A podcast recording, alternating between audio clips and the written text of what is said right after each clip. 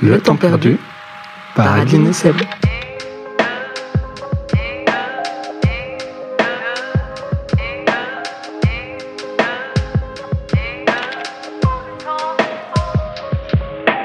Pour cet épisode, on a rendu visite à Chris. Ou plutôt, étant de passage en Belgique, c'est lui qui nous a rendu visite. Mais c'est quand même lui qui nous a accueillis. À bord de son van fraîchement aménagé, on s'est installé à côté des étangs d'Ixelles. On a pris nos aises sur une banquette convertible en lit de place, quel luxe, entre du matos de grimpe et une trousse à pharmacie, entre des bouquins et quelques épices, entre un bec à gaz et une jolie guirlande. Et c'est sur une pile savamment montée de caisses et de coussins qu'on a installé les micros. Une fois la portière fermée, nous voilà donc prêts à enregistrer. Et au moment de la réouvrir, quelle ne fut pas notre surprise de voir qu'on était bloqué à l'intérieur d'une voiture, en juin, au soleil. Mais surtout quel ne fut pas notre amusement de voir Chris se faufiler entre les sièges pour nous sortir de là. Circonstance particulière pour un enregistrement particulier. Chris, c'est un amoureux des montagnes et un amoureux heureux quand il peut partager cette passion. Un Belge déraciné par les lieux où il a vécu mais enraciné par sa bonhomie. Un conseiller politisé mais pas un conseiller politique, un conseiller médical. En fait un toubib et un privilégié conscient de ses privilèges qui aspire à voir les inégalités disparaître et qui essaye d'être le meilleur allié possible. Avec lui, on a parlé de sciences sociales et de rapports de domination, d'éthique et d'esprit critique, d'organisation du travail dans un hôpital et de problèmes structurels, et de comment donner un sens à une existence. Cet épisode est un condensé d'une discussion qui a duré plus de deux heures. Des heures à découvrir un univers qu'on ne connaissait pas vraiment, à écouter des anecdotes d'une enfance un peu particulière, à s'indigner et à rêver ensemble à un autre possible. Des heures entrecoupées de pauses parce qu'on avait vraiment chaud dans ce van. Chers auditoris, on espère que la chaleur de cette discussion arrivera jusqu'à vous.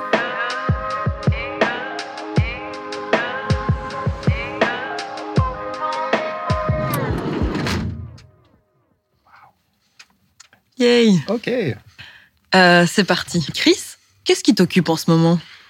Bah, pour le moment, je suis en, en vacances, on va dire. J'ai pris six mois de, de vacances où j'ai pas renouvelé mon contrat.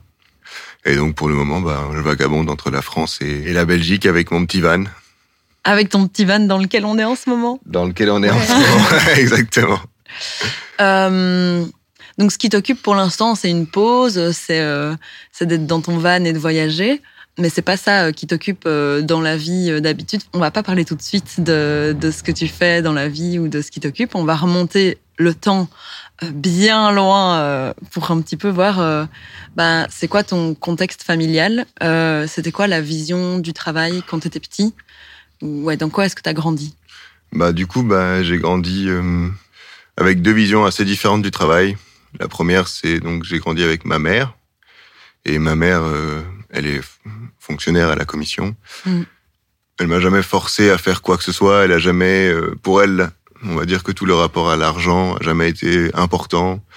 Euh, le type de carrière que je puisse potentiellement avoir ou pas n'a jamais été très important. Et comme il y avait une sorte de confort, on va dire, euh, matériel euh, depuis plusieurs générations, quoi, dans cette côté de la famille. Voilà, pas de pression et c'était relativement bienveillant en fait par rapport au travail. Elle a, elle m'a élevé seule, donc elle a beaucoup travaillé. Elle travaille et je la voyais relativement peu. Et puis du côté de mon père, que je voyais un, peu moins souvent du coup, hum, je voyais trois quatre fois par an. C'était, euh, bah, c'est quelqu'un pour qui le travail est beaucoup plus important. Comme il a souvent dit, il y a des gens qui travaillent pour vivre et d'autres qui vivent pour travailler. Et lui, c'est plutôt l'option je vis pour travailler. Ok. Et, euh, et donc, il a toujours fait des gros, gros horaires. Il a toujours beaucoup parlé de travail, même quand j'étais tout petit. On parlait de travail, de son travail. Et puis, lui, il m'a toujours euh, dit cette phrase, depuis que je me souvienne, que euh, comme son père avait fait pour lui, lui, il voulait faire pour moi, que j'ai aucun problème de choix dans Mhm. les études ou dans la carrière que je pourrais faire Ouais. ou entreprendre plus tard. Et donc, du coup, il y avait cette notion qu'il fallait beaucoup travailler pour assurer à sa descendance une sorte de bien-être euh, matériel Mm. adéquat pour un épanouissement quelconque et peu importe ce qu'est cet épanouissement. Donc j'ai jamais de nouveau eu de pression euh, par rapport au type d'études à choisir ou au type de travail à faire.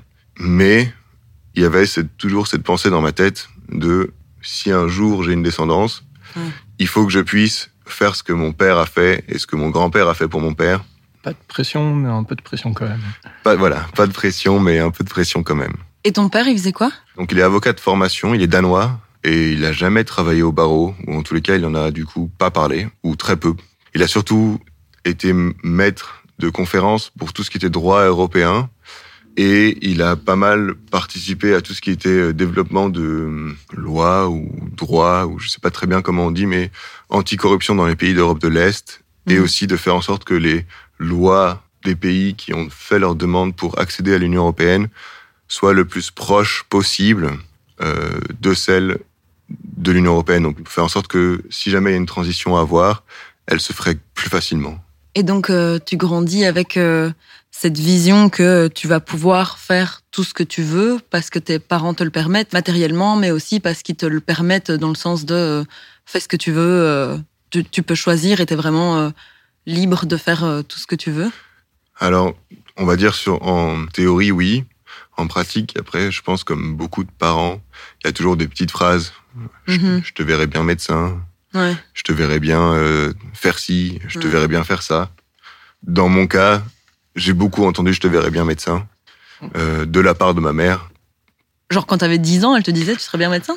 Ouais, oui, je pense, mais je pense que c'est plutôt euh, de nouveau c'est c'est ce qu'on en fait du médecin quoi. C'est cette personne un peu autoritaire mmh. qui travaille pour soi, qui est indépendant, qui aide les gens, qui est disponible pour les gens. Hmm. Et je pense que ça fait fantasmer, quoi, plus que hmm. rêver. Je pense qu'elle est vraiment euh, fantasmagorique. Et euh, du coup, bah, je, pense que c'est aussi ça, quoi, qu'elle a imaginé, qu'elle imaginait quand elle, quand elle parlait de ça, quoi. Après, quand j'étais vraiment jeune, jeune, jeune, je voulais faire euh, du droit. Je voulais faire de la science politique, plus. Parce que bah, j'ai grandi dans des endroits où il y avait beaucoup de gens, beaucoup d'expats qui mm. euh, travaillaient dans des institutions comme celle-là. Et donc, euh, c'était vraiment, on va dire, le, modèle dominant mm. euh, des adultes que je côtoyais. Ah oui, parce que donc, ta, ta mère est belge et ton père est danois. Et le boulot de ta mère d'être à la commission t'a emmené à vivre dans plein de pays. Oui, bah c'est ça. Principalement au Moyen-Orient. Ouais. En gros, de la deuxième primaire à l'avant-dernière humanité, y compris, euh, on habitait à l'étranger. Donc au Moyen-Orient, beaucoup. On a habité euh, bah, en Jordanie, mm-hmm. à Budapest et à Jérusalem pendant trois ans. Et donc c'est dans ce contexte-là, de nouveau, où j'étais fils unique. Je mm-hmm. pense que c'est aussi important de savoir ça et où ben, j'ai souvent été en contact avec des adultes. Mm-hmm. Parce que ma mère, elle invitait euh, ses amis, quoi. Mhm. et donc, du coup, j'étais dans ce monde d'adultes, et dans ce monde d'adultes, les gens travaillaient dans des ONG, euh, à Nesti, ou étaient journalistes euh, dans différents médias, mhm. et étaient fonctionnaires, ou euh, travaillaient dans différentes ambassades de différents pays, quoi. Mhm. Et c'est ça qui te donnait envie d'être dans les sciences politiques et, tout ça? Ouais, dans ma tête. Après, je pense que je pense que c'est vrai. Je pense que ça donne des bons outils pour comprendre le monde, quoi. Et de nouveau, c'est peut-être aussi un fantasme de ma part, hein, euh, mhm. de me dire que si on fait des études comme celle-là, anthropo, sociaux, Sciences Po, qui dans ma tête un peu mélange tout ça, euh, ça permet de d'avoir un bagage ou une boîte à outils qui permettent de comprendre et d'interagir avec ce genre de problématiques, mhm. plus que si on fait autre chose, quoi. Ouais. Et donc oui, je pense que quand j'étais jeune, c'est pour ça que je voulais faire ça. Et parce que tu te posais des questions à ce moment-là. Ouais, et que euh, très rapidement, quand tu vois autour de toi que les gens vivent pas dans le même confort matériel, que les gens euh, ont pas autant d'argent que toi, ouais, tu te poses des questions et tu demandes euh, qu'est-ce qui fait que moi euh, j'ai accès à tout ça alors que j'ai absolument rien fait pour quoi. Et je pense que c'est quelque chose qui est arrivé vraiment très vite. Mais donc ça veut dire qu'il y a des situations où toi tu vois la différence entre le milieu dans lequel tu vis et le monde qui est autour de toi. C'est dans quel moment bah, Déjà, en fait, euh, à la maison, euh, ce que je vous ai pas dit, c'est que j'ai grandi avec une, on va dire, une nounou à domicile. Ok. Ok. Euh, quelqu'un qui, euh, bah, qui venait des Philippines quand on était en Jordanie, c'est quelque chose qui se faisait beaucoup. Mhm. Et donc, elle vivait chez nous six jours sur sept. Ouais. Elle était nourrie, logée, blanchie. Mm. Et donc, rien que par rapport à elle, en fait, il y avait cette chose, quoi, ce truc de qu'il y avait une différence, euh, voilà, de, de peut-être de statut ou différence de salaire, ou et qu'on pouvait travailler pour quelqu'un d'autre et on pouvait travailler beaucoup, que ça, que c'était pas proportionnel au salaire qu'on avait. Voilà. Il y avait cette question qui était toujours sous-jacente, quoi. En tous les cas, dans ma tête, très présente Des inégalités. des inégalités, quoi. Et, euh, et voilà. Donc ça, c'était vraiment au sein de la maison, au sein du foyer. Et puis, euh, sinon, bah, dès que tu te baladais, dès que tu sortais de la maison, bah, t'avais quand même, tu voyais des choses, quoi, qui, tu voyais qu'il n'y avait pas une uniformation, une uni- uniformisation euh, des richesses, où tu voyais que, voilà, il y avait de la pauvreté, il y avait de la misère, et puis, Et donc, il y a, il y a l'idée que euh, ta place sociale ou ton origine ou euh, ta, ta religion détermine les jobs auxquels tu as accès. Enfin, on dit job, euh, et c'est peut-être même moins ça, mais c'est comment tu vis, quoi. comment tu vis, et puis, de nouveau, en fait, si, détermine le, le type de travail que tu peux faire. Mhm. Et, euh, et voilà, et donc du coup, bah, assez, assez vite, on va dire, dans le développement personnel, Mm. parce que de nouveau, je pense que j'étais entouré d'adultes qui me permettaient de parler de ça assez facilement, quoi. Mhm. Euh, je me suis rendu compte que, effectivement, en Jordanie, il y avait tous les réfugiés palestiniens qui n'avaient pas accès au même travail ou pour qui c'était plus compliqué de trouver un travail similaire et ou qui étaient moins bien vus que le reste de la population pour le simple fait que ils étaient réfugiés palestiniens. Ouais. Euh, ou alors, euh, plus tard, donc, j'ai vécu en, en Israël, plutôt à Jérusalem. Voilà, on va dire à Jérusalem. Donc à Jérusalem, bien sûr, il y a toute la problématique euh, des Arabes israéliens et ou des Palestiniens qui n'ont pas de nationalité, Mhm. qui n'ont pas accès au même travail, qui peuvent pas traverser, parce qu'il y avait déjà le mur euh, qui était en cours de construction, il y avait déjà des checkpoints qui peuvent pas traverser le checkpoint ou qui peuvent traverser sous certaines conditions et circonstances qui sont relativement difficiles à avoir et à maintenir. Mhm.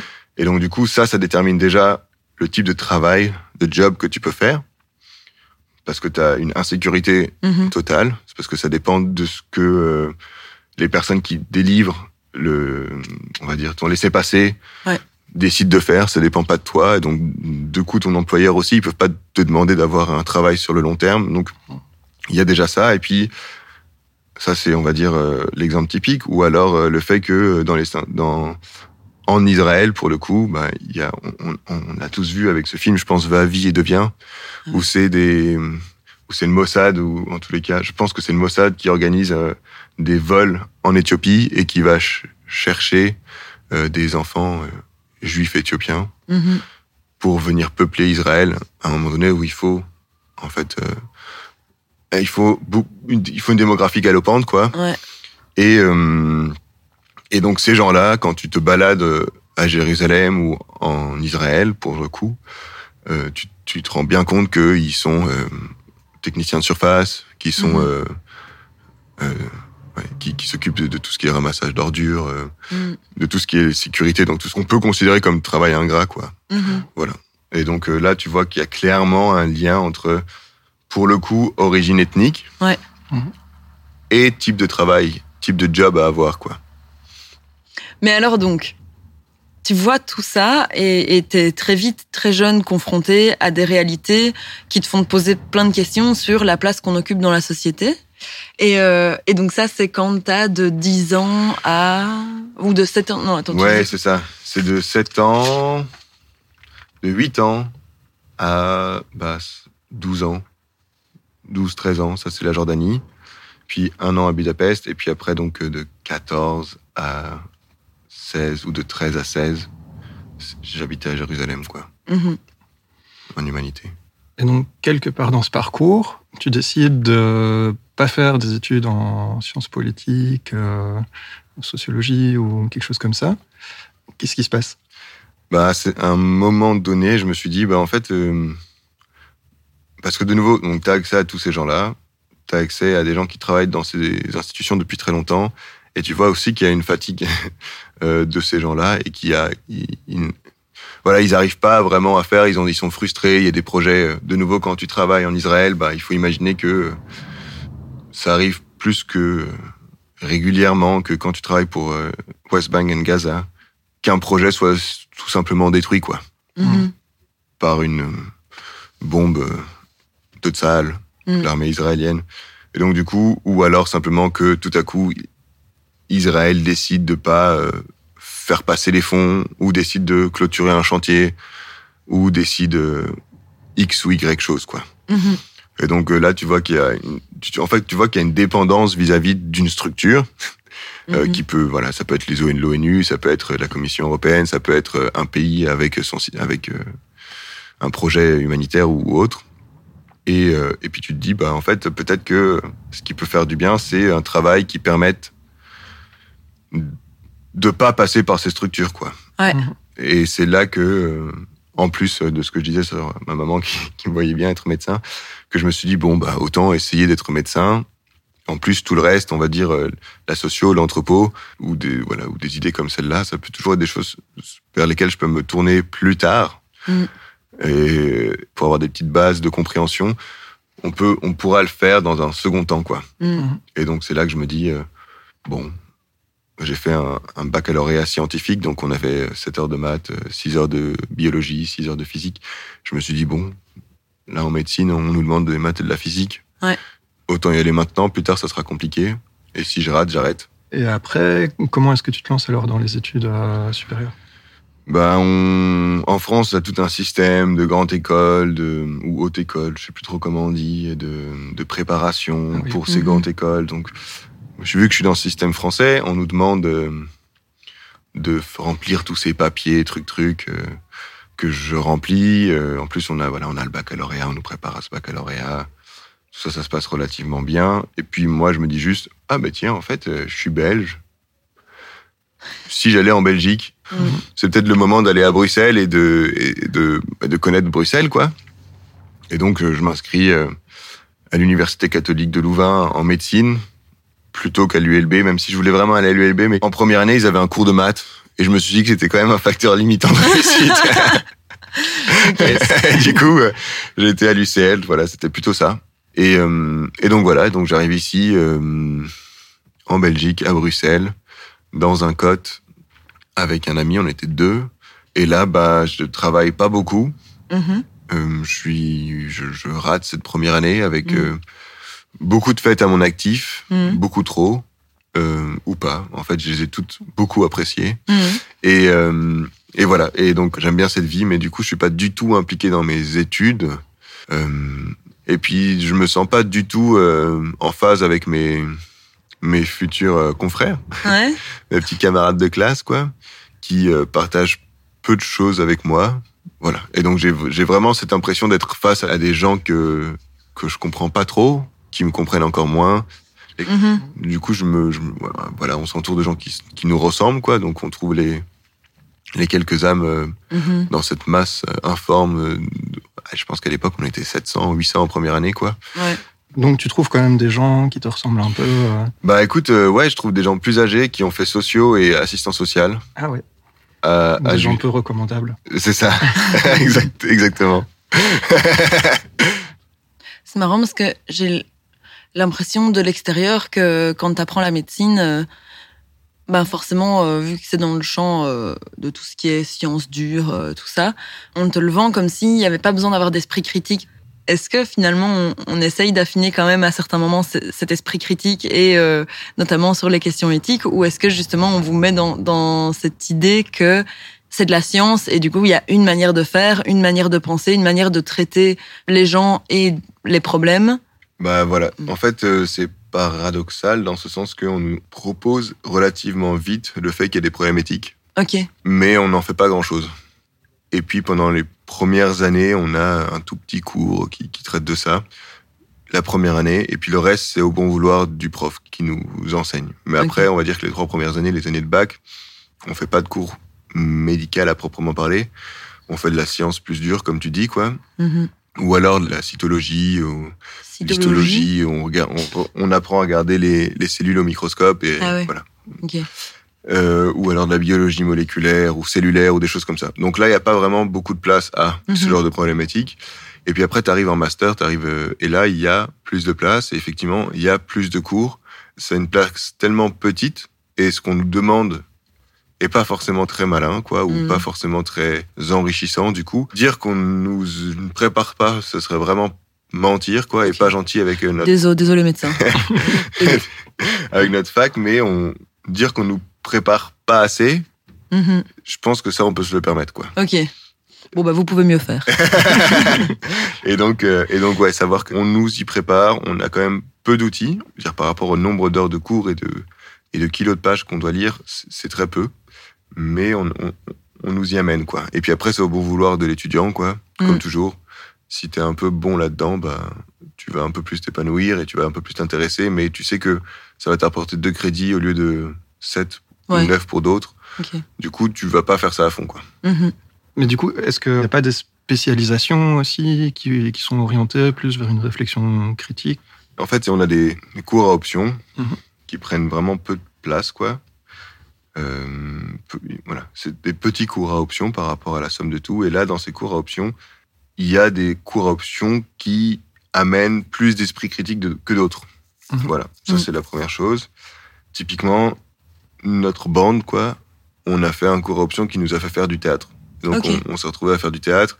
Et donc là, on a quand même questionné, sans forcément le vouloir, l'importance du corps, de la voix dans une consultation, quoi. Mhm. Euh, quand on discute avec quelqu'un, quand on est face à l'humain, et Mhm. savoir que une main bien, me dire non, pardon, savoir que j'allais dire une main bien placée, mais c'est- peut-être pas la bonne formulation. Euh, voilà, Ouais. dire, euh, une main posée, savoir qu'une main posée sur un- une jambe ou sur un dos, euh, à un moment donné d'une consultation ou d'un échange avec un patient ou une patiente, ou un mot choisi plutôt qu'un autre, peut Mhm. fondamentalement changer le ressenti Mhm. de cet individu par rapport à la nouvelle ou par rapport à, à- à- à- voilà, à ce qu'on est en train de lui dire. Quoi. Ouais. Euh, et, euh, et donc voilà, ça, ça nous ce cours-là nous a permis d'eux, et en plus on a eu accès à des textes un- voilà, de, de- du BABA habituel. Après, il y a aussi Mhm. des cours options, et puis vraiment, de nouveau, il y a un petit cours qui s'appelle Sésame, et on réfléchit à des questions éthiques. On a des outils, mais pas assez. Et alors, euh, peut-être qu'aussi, tout ça, ça, ça se met euh, en pratique à un moment quand tu fais des stages ou des, des internats. tu te retrouves à faire des stages, euh, on va dire, relativement tard dans ton parcours. En master, tu as un petit stage d'une semaine de- d'aide-soignant, ce qu'on appelle le stage euh, pipi caca, je pense que c'est ça le, le- Mhm. le- le nom qu'on lui donne, à savoir que bah, on, on fait le boulot d'aide-soignant. Euh, Ouais. Voilà. Et donc euh, là, on apprend vraiment à, à manier un peu un corps, à, à lever un corps dans un lit. euh, Mm. et surtout, on prend conscience du travail euh, hyper pénible et, et- et difficile euh, qu'ont les aides-soignants et ou les infirmiers et infirmières. Et euh, voilà. Et ensuite, en première année de master, en tous les cas du CEL, on a un mois de stage. On est paumé, on, on fait des choix et qui sont plus ou moins respectés, quoi. En termes de là où tu vas faire ton stage Mhm. Ok.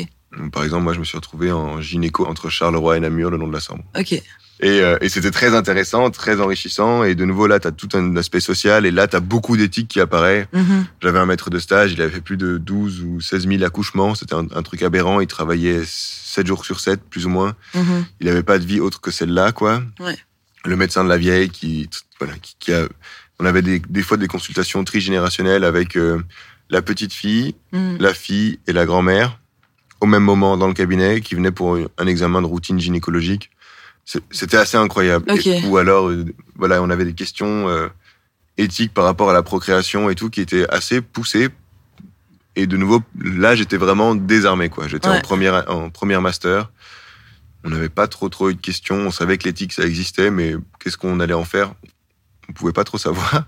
Et ouais, là, on avait des questions. euh, une madame qui avait 12 enfants Mhm. et qui voulait une 13e enfant, mais qui arrivait pas naturellement. Mhm. Et donc, du coup, qui a fait toutes des démarches pour, euh, pour être aidée, quoi, Ouais. par, euh, par ce que la, la médecine peut fournir. Mhm. Elle était déjà grand-mère alors qu'elle allait, voulait donner naissance. Voilà, de nouveau, je sais pas à quoi en penser, je dis juste que c'est des questions éthiques. Donc, Voilà, donc de nouveau, t'es confronté, quoi. Et euh, Et ça, c'est ton premier stage. premier stage, puis j'ai fait médecin de ville, donc médecin traitant euh, dans les Marolles Mhm. dans une maison médicale. Là, ce qui est vraiment génial, c'est qu'on allait à domicile. Ouais. Et voir euh, le domicile de quelqu'un, c'est- vraiment incroyable. Ouais. C'est un luxe, surtout quand tu le soignes ou quand tu donnes des conseils de vie ou des choses comme ça. Mhm. Tu peux mettre les choses en perspective. Tu peux faire autre chose que simplement euh, réciter un cours qui Mhm. n'a probablement qui n'aura aucun impact sur, Mhm. cette, sur la santé de cette personne. Et, euh, et donc, c'est vraiment ouais, rentrer dans l'intimité des gens et avoir le droit de le faire sans être dans le voyeurisme, quoi. Mhm. Mais qu'en fait, ce que tu peux en tirer comme conclusion te permet d'améliorer la prise en charge et les conseils. Moi, j'aime bien parler de conseils Mhm. euh, qu'on donne. C'est ouf. Mhm. C'est vraiment incroyable. C'est c'est un luxe, quoi, je trouve. Et puis après, bah là, s'ensuit euh, une année de stage en, entière, où là, bah, on est en Belgique, on n'est pas payé, on a des horaires qui sont un tout petit peu moins importants que les assistants qu'on suit, quoi. Mhm. Mais ça reste que euh, des fois, tu te retrouves euh, premier stage. Par exemple, j'étais euh, dans un petit hôpital de campagne. Mhm. Et dans cet hôpital de campagne, on avait un assistant qui était seul à gérer 30 patients sur trois étages. Mhm. Et en fait, c'est juste impossible de soigner ces gens dans le laps Mhm. de temps qui, qui nous était donné. Mhm. Et, euh, et donc, du coup, tu te retrouves euh, en dernière année d'études en médecine à faire un travail d'assistant sans être payé, sans être chapeauté, Ouais. sans rien de tout ça. Et, euh, ou, un- ou alors en minimum, le, Mhm. t'as un peu de conseils. Et voilà. Et donc là, là t'es vraiment euh, seul et tu fais, ta, tu fais ta vie comme tu peux, quoi. Mhm. Et t'essayes d'aider le- l'hôpital, en fait. C'est plutôt ça. T'essaies de limiter la casse et t'essayes de faire en sorte que tout le monde ne devienne pas fou, qu'il soit infirmière, médecin ou patient. Mhm. Et voilà.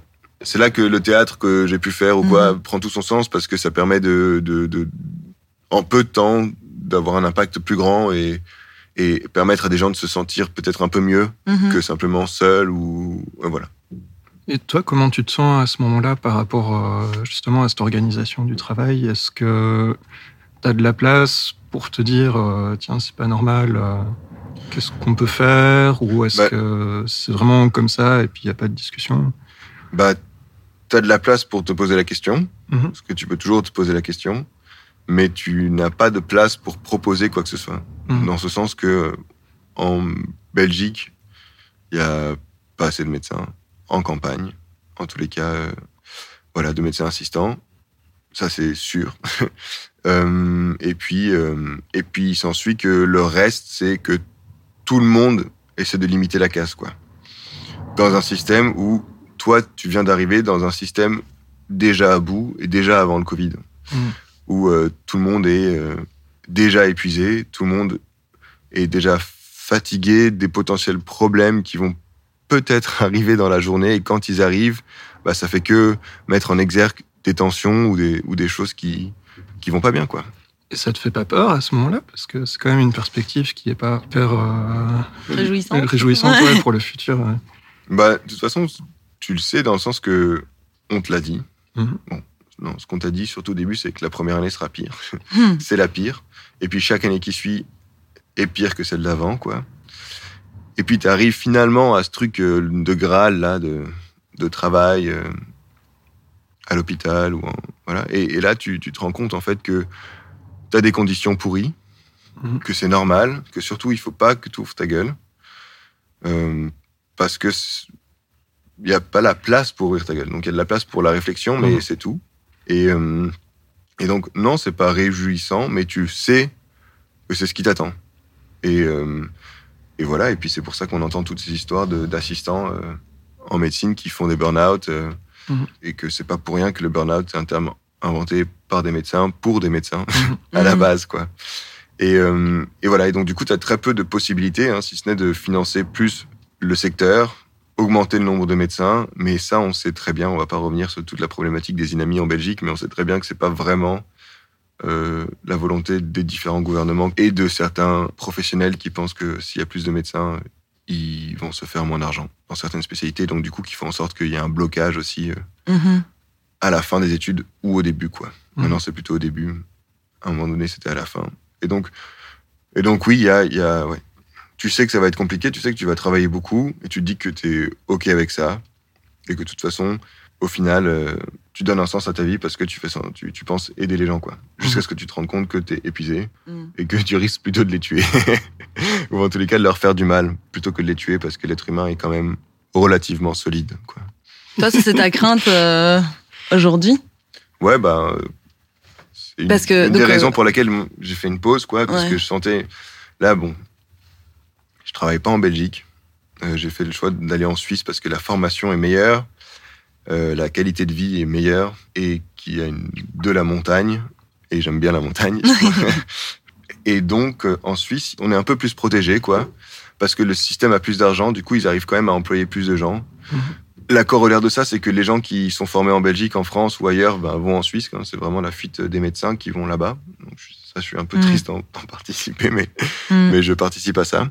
Et, euh, et donc, on est un peu protégé, même si on travaille beaucoup. Et donc, oui, effectivement, pour répondre à ta question, ça me fait peur, quoi. Parce que, à un moment donné, quand tu te rends compte que, pour donner un exemple, mes deux dernières semaines, euh, on, on a, on a un service. Le service, on est censé être trois assistants dedans.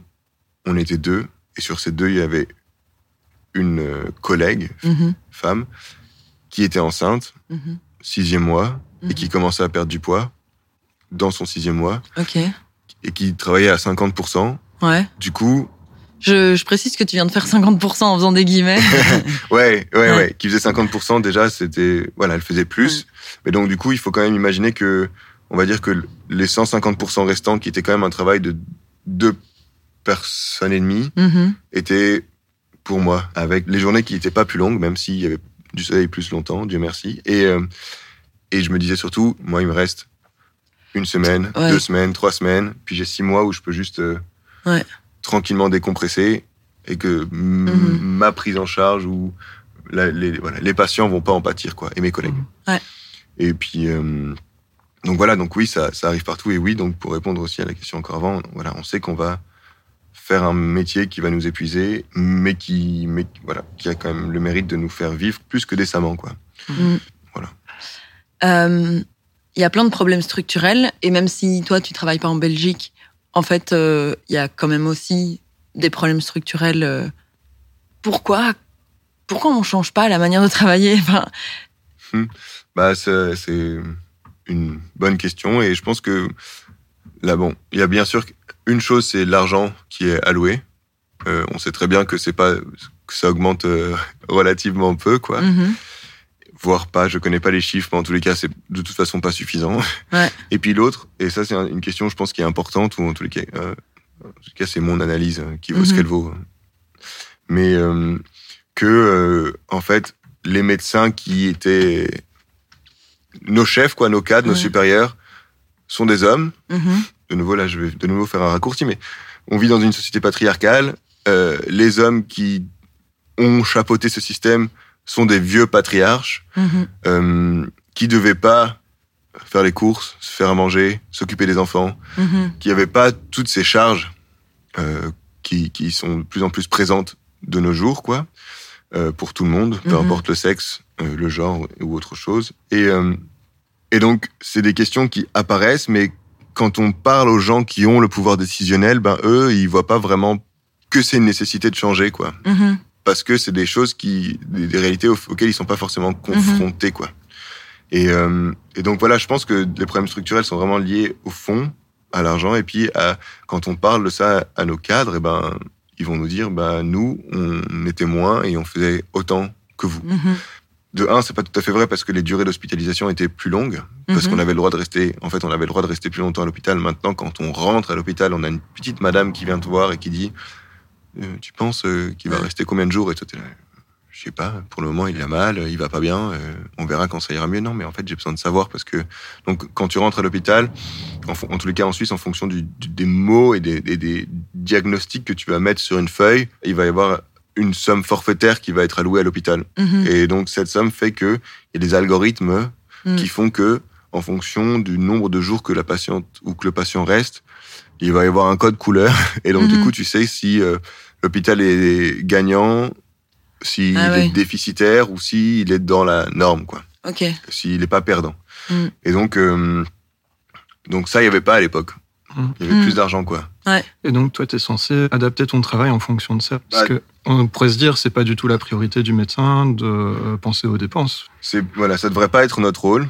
Euh, nous, notre rôle, ça devrait être justement de, de, de, de- de faire le métier qu'on nous demande de faire et pour lequel on nous a formés. Mais en fait, ça le devient parce que, euh, on, comme je pense beaucoup de gens le savent, l'hôpital, il est plus géré forcément par des médecins, mais par euh, des gens qui, qui, qui s- qui gèrent, quoi. Mhm.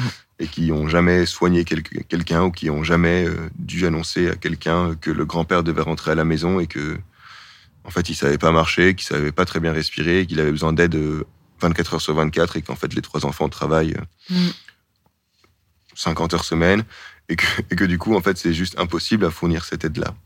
Et, euh, et d'avoir la famille en pleurs ou, ou une famille triste ou une famille mécontente et que, voilà, tous ces gens-là n'ont pas accès à ça. En tous les cas, pour une grande partie. Et donc, du coup, euh, du coup, oui, en fait, c'est nous qui devons faire le lien entre les deux, quoi. Et puis nous, en tant qu'assistants, bah, on est la première ligne, et donc on est la ligne où les gens se, se fâchent, où les infirmières se fâchent, où euh, nos chefs se fâchent, parce qu'il n'est pas sorti à temps, parce que euh, on l'a fait sortir à 19h le soir, parce que c'était le seul moment de la journée où quelqu'un pouvait venir chercher cette Mhm. pauvre madame ou ce pauvre monsieur qui, qui, euh, a plus d'autonomie parce que il a vécu euh, longtemps. Mhm. Voilà. Et donc, du coup, bah, de nouveau, ça sous-tend plein de questions éthiques par rapport à la durée de vie, par rapport aux conditions dans lesquelles on fait vivre les gens. Est-ce que c'est notre ressort de penser à ça? Est-ce que c'est notre ressort de discuter de ça avec les gens? Est-ce que donc oui, on, est, on- au final, on devient responsable et au final, on, on- qu'on le veuille ou qu'on le veuille pas, on intègre, on l'intègre dans notre travail quotidien. Et euh, même, je me souviens, bah là, avant de partir, moi, j'étais un peu sur les nerfs, quoi, comme vous pouvez l'imaginer. Je m'en suis pris à la madame qui venait nous, nous dire ça. Mm. Et euh, bah, c'était moi qui étais perdant. Quoi. Mon chef m'a clairement dit que c'était pas moi qui décidais et que je devais faire comme elle voulait et faire en sorte que le patient, quand il était dans le rouge, il devait partir. Quoi. Ok. Adeline, tantôt tu posais la question de savoir pourquoi est-ce que ça change pas. Ouais. Ce que j'entends sur ces questions-là, c'est qu'il y a beaucoup de choses qui changent, justement, enfin, du style euh, la proportion de fonds publics qui sont investis Mhm. dans les hôpitaux, mais que ça change dans une direction où tu as des inégalités très fortes qui vont se créer, quoi, ou se creuser en tout cas, et que tu as des patients, enfin, comme tu racontais, qui vont pas pouvoir se payer les soins nécessaires ou les soins à la maison, etc. Là où tu as d'autres patients qui qui n'ont pas du tout ces problèmes-là. Et donc là aussi, c'est encore lié à la gestion et au Mhm. type euh, de système financier en fait qu'il y a dans l'hôpital. Ça existe euh, des hôpitaux en coopérative? Où c'est les médecins qui en même temps euh, prennent les décisions sur comment est organisé l'hôpital. Je sais pas, mais je pense que ce qui se ressemble le plus euh, en ville, c'est les maisons médicales. Maison médicale, ouais. Mm. Et euh, tu parlais des vieux de la vieille. Tu disais qu'ils vous renvoient euh, le côté ah mais nous c'était pire. hein. Et j'imagine qu'il y a une inertie aussi dans dans les possibilités de changer les choses. Je, je sais pas, bêtement ça me fait penser aux gens qui font des des bisutages quoi. Tu vois Et qu'il y a un truc. euh, euh, moi je l'ai subi donc maintenant je le fais subir à quelqu'un d'autre. Tu vois Ouais, c'est plutôt, c'est pas tant que du bisutage que. euh, je pense que c'est vraiment important de, comprendre qu'on est qu'à l'image de la société et que c'est vraiment des Mm. patriarches, quoi. Mhm. Et qu'on est dans ce système où l'homme, il a pas, l'homme avec un petit h, Mm. il a pas appris à, à se plaindre et il a pas le droit de se plaindre, sinon c'est pas un homme. Mhm.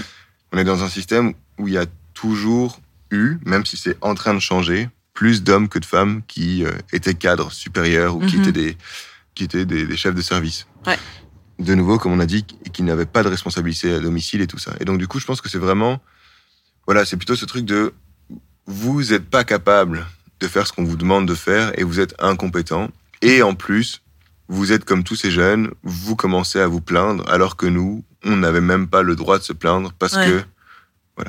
Et donc, du coup, je pense que c'est vraiment ça qui nous est renvoyé. Et donc, je pense que, de nouveau, moi, mon rêve, je sais pas, après, vraiment, je me trompe, ou pas mon rêve, mais mon- l'impression, c'est que, avec le travail qui se féminise, Mhm. euh, peut-être que c'est des genres de choses qui vont changer. Mhm. Et donc, du coup, je pense que c'est ça qui, est, qui crée qui, le fait qu'il y a le plus d'inertie, c'est vraiment ça, quoi. C'est que Mhm. l'image qu'on te renvoie, c'est juste que, que t'es une nulle, quoi. Parce que tu peux pas faire le taf dans le temps qui est imparti. Ouais. Et sauf que ce que tout le monde oublie de dire, c'est que ce temps diminue. Ouais. Et voilà, quoi. Et donc, euh, donc on est vraiment. Tu veux dire truc- par patient, quoi. Enfin, Ouais, mais juste les patients, même, ils sont là moins longtemps. ah oui, oui, oui, comme ça aussi. Ouais, ouais. Et, et puis, euh, ils sont la, la moyenne d'âge, elle augmente. Et Ouais. on sait très bien que ce qui fait qu'on est en moins bonne santé, c'est l'âge, quoi. Ouais. La moyenne d'âge dans, dans le service de médecine interne, c'est pas la gériatrie en- Ouais. où je suis en à Sion, c'est 74 ans.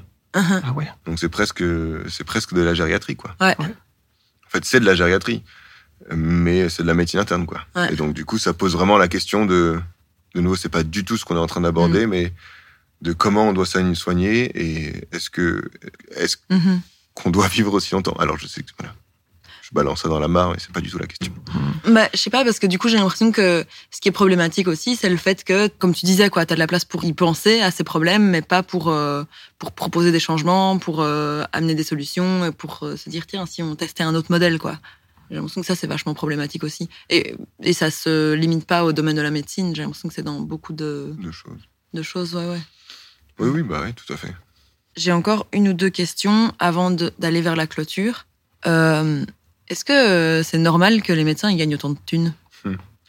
Euh, déjà, ça, dé- ça dépend vraiment des médecins Mm. et ça dépend vraiment des spécialités. Ouais. Euh, on est dans une médecine payée à l'acte, en tous les cas euh, en Belgique. Donc les médecins qui font beaucoup d'actes gagnent beaucoup d'argent. Ah ouais. Donc même entre médecins, il n'y a pas de salaire Mhm. standard. Ouais. Maintenant, est-ce que c'est normal que les médecins gagnent autant de thunes? La question, moi, je pense, c'est plutôt dans l'autre sens. Mhm. C'est est-ce que c'est normal que des gens non médecins n'en gagnent pas autant? Mhm. C'est la même chose que dans les mouvements sociaux. Mm. Quand on critique un fonctionnaire qui euh, a une sécurité à l'emploi, est-ce que c'est normal que tout le monde n'ait pas une sécurité à l'emploi? Mhm. Voilà. Je pense que plutôt que, alors, je sais que c'est pas du tout ce que tu voulais faire, mais plutôt que, voilà, dans les discussions ou quoi, plutôt que de niveler, Mhm. niveler les choses par le bas, Ouais, ouais. je pense que c'est vraiment important de dire en fait non, il faut niveler par le haut. Maintenant, si on parle de de l'argent qu'on gagne, je pense que on en gagne peu Ouais. au début. En tous les cas, dans les premières années de l'assistanat, et puis en fonction du type de médecin, si on est chirurgien, euh, ophtalmo euh, ou des choses comme ça, on en gagne beaucoup plus. Et je pense que c'est normal de gagner l'argent, quoi. Mhm. Après, je pense qu'il faudrait un plafond. Ouais. Et je pense qu'il y a des choses voilà, au-delà desquelles on pourrait pas gagner. Mais euh, je pense que, ouais, je pense qu'il y a quand même des, des responsabilités et voilà. Ou alors avoir plus de jours de congé, quoi. Tu vois? Mhm. Et je pense vraiment qu'en fait, tout devrait être nivelé par le haut, quoi. En vrai, euh, la question sous-jacente, c'est plutôt euh, celle euh, des inégalités et pas euh, du fait que les médecins gagnent autant de thunes.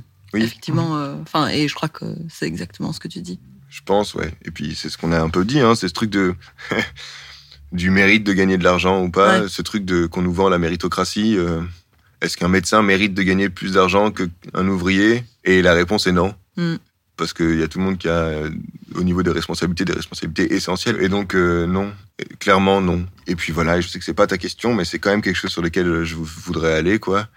C'est ce truc de d'horizontalité des pouvoirs, quoi Mhm. Et du fait que en fait euh, dans une institution peu importe ce qu'elle est tout le monde a un rôle essentiel quoi et que Mhm. euh, de nouveau avec euh, les patriarches dont je vous ai parlé juste avant Mhm. c'est quelque chose qui a été complètement oublié quoi Mhm. et que c'est pour ça que plutôt que le salaire ce qui est critiquable c'est la toute puissance du médecin quoi Ouais. dans une institution euh, médicale et même d'une manière générale euh, le fait que la parole du médecin les gens pensent que c'est que, que c'est quelque chose de particulier quoi C'est pour ça que tu parles de conseils plutôt que de traitement ou je sais pas. Oui, entre autres. Ouais. Et puis les gens, voilà, les gens font ce qu'ils veulent, et puis tout ce que tu peux faire, c'est donner des conseils. Ouais. Et espérer qu'ils soient les bons, c'est pour ça que tu fais des années d'études, quoi. C'est pour pas donner des mauvais conseils. J'imagine. Euh, J'avais aussi une question euh, sur le temps de travail parce que hum, j'ai l'impression qu'on en avait parlé une fois euh, de du fait que ben en, en tant que médecin en fait c'est compliqué voire impossible de réduire son temps de travail. Est-ce que ouais est-ce que tu peux parler de ça? Bah, le temps de travail, de nouveau, c'est toujours la même chose. C'est que des patients ou des gens qui vont pas bien, il y en a. Mhm, Et il y en a toujours plus. mhm, De nouveau, parce qu'on vieillit. Première chose. Deuxième chose, on n'a pas forcément beaucoup, beaucoup, beaucoup plus de médecins tous les ans. mhm, Euh, alors en Belgique, le numéro Inami a sauté il y a quelques années. On a eu une ouverture des vannes Mm. qui ont fait que plus de médecins que prévu, on peut arriver, en tous les cas, du côté francophone. mhm. Est-ce que ça suffit? Pas du tout. Et, euh, et donc non, je pense qu'il n'y a pas, euh, il y a pas de possibilité de moins travailler. Ouais. Euh, après, il y a possibilité de peut-être gagner une demi-heure, une heure sur son travail, mais du coup, la- le, le corollaire de ça, Mhm. c'est que tu passes moins de temps avec tes patients, avec leur famille Mhm. et avec l'équipe Ouais. soignante. Donc les infirmières, les kinés, ouais. les ergothérapeutes, les femmes de ménage. Mhm. Et donc, du coup, bah, tu fais ta vie. euh, quand c'est ton heure, tu t'en vas. Mais je pense que c'est pas du tout euh, épanouissant, quoi. Parce Mm. que je pense que t'es, tu fais ta vie seule de ton côté. Et puis voilà, ton travail, ton but, c'est de finir le plus vite possible. Mhm. Alors, c'est peut-être bien pour essayer de garder une hygiène de vie sur le long terme. Mhm. Mais je pense pas que ce soit vraiment, euh, de nouveau, quelque chose qui te permette de t'épanouir dans ton travail et de le faire longtemps et de le faire avec bienveillance, quoi. Parce que de nouveau, je pense que c'est ça le plus important, quoi. C'est Mhm. la bienveillance, quoi, dans ton travail. Mais du coup, ce que tu dis, c'est qu'il y a un facteur de pression qui est extérieur, qui est cette histoire de numéro inami, de manque de médecins. Et puis, tu as un facteur qui est plus interne, alors, de toi, comment tu te sens dans ton travail. Et que les deux, tu t'imagines pas de pouvoir euh, enfin, Bah, en tous les cas, quand, cette pression à un endroit. quand, quand tu parles aux gens euh, qui sont euh, dentistes, euh, gé- généralistes, euh, qui s'occupent euh, d'un- d'une poule de population à un endroit euh, géographique donné, en dehors d'une grande ville, euh, parce que c'est là quand même qu'il y a le plus de médecins par mètre carré, Mhm. tout le monde va te dire qu'à un, un moment donné dans, le- dans, leur, euh, dans leur vie, en fait, ils, ils peuvent pas euh, dire non à quelqu'un qui t'appelle et qui va pas bien. Alors, ils Mhm. peuvent, mais de nouveau, je sais pas, je sais pas ce que vous ça vous fait de dire non à quelqu'un. Moi, ça me fait pas du bien. Ouais.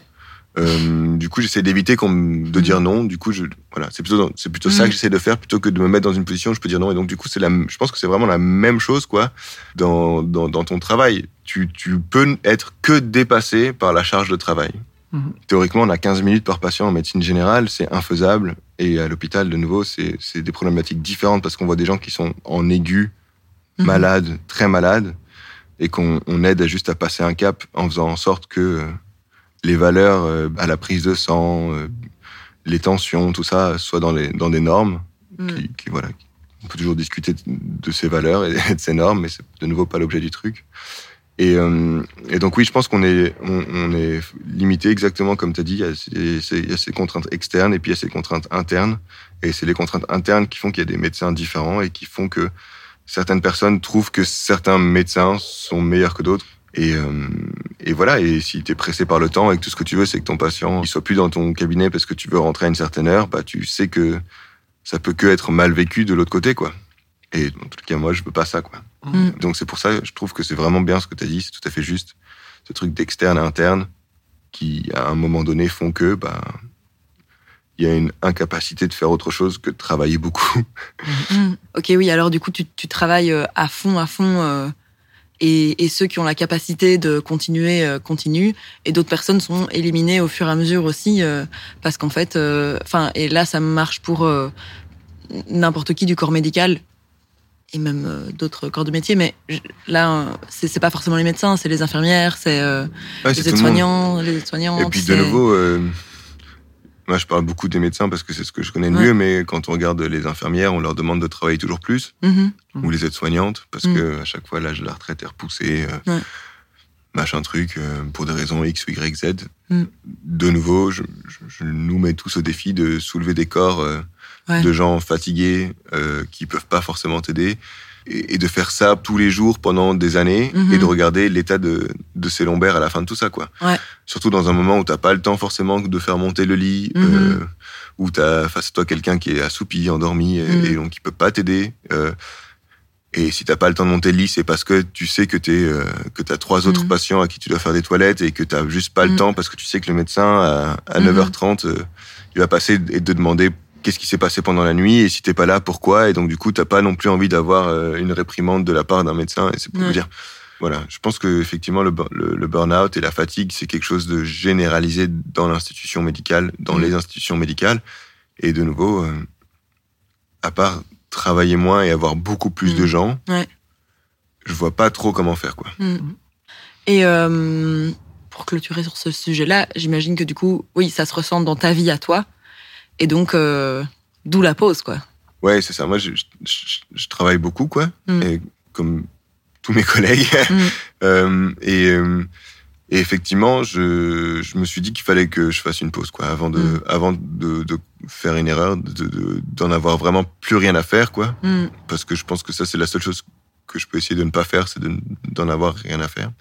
C'est le seul devoir un peu que j'ai, quoi.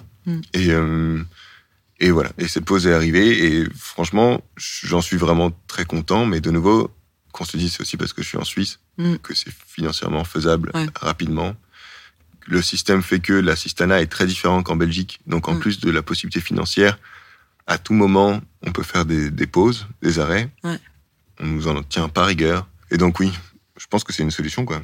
Euh, c'est effectivement, euh, ça c'est une solution personnelle, c'est Mm. travailler beaucoup, accepter le fait que de toute façon la charge de travail sera là et que bah, je vais travailler sans, va dire 50, 60, 70 heures semaine pendant des mois et puis me prendre plus de mois que nécessaire de pause, De quoi. pause, ouais. Si c'est possible, tu fais un truc du style de travailler 8 mois et, Mm. et faire 4 mois de pause ou travailler 2 mois et faire un mois. De... Je sais pas très bien, mais je pense ouais. que pour pouvoir s'épanouir, parce qu'il n'y a pas que le travail, en tous les cas, je pense que c'est- ça, on le sait tous de plus en plus, Mm. pour mener une vie heureuse et, et épanouissante, on a besoin de ce temps-là, quoi. Mhm. Sinon, bah, on devient con. Donc, d'une certaine manière, tu réduis quand même ton temps de travail, mais par période, quoi. Mhm. Bah, c'est ça. Je pense que, en fait, je pense que les pourcentages par semaine, c'est compliqué. Euh, je voyais ça avec tous mes chefs qui travaillaient à 50%, 60%.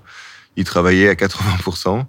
Et donc, je pense que travailler à fond pendant euh, X mois, ça permettrait de ne pas travailler du tout. Mhm. Et, ou, tu vois, ou, ou de travailler en binôme, euh, deux mois, deux mois, deux mois, deux mois. Ou je sais pas très bien, mais c'est, Mhm. c'est la manière avec, je pense que vraiment travailler lundi, mercredi, jeudi, c'est compliqué à tenir, quoi. Ou travailler euh, lundi après-midi, mercredi matin. Je pense juste que c'est compliqué parce qu'on t'appelle, parce qu'on te dit euh, ton rendez-vous, il n'y a pas assez de rendez-vous. Ou alors juste tu prends plus de patients, mais après tu Mm. poses la question de pourquoi est-ce que tu fais ça si tu peux plus prendre de patients. Et c'est ce qui se passe aussi en pratique. Mhm. C'est trouver un généraliste, il te dit non, en fait, c'est pas Mm. possible.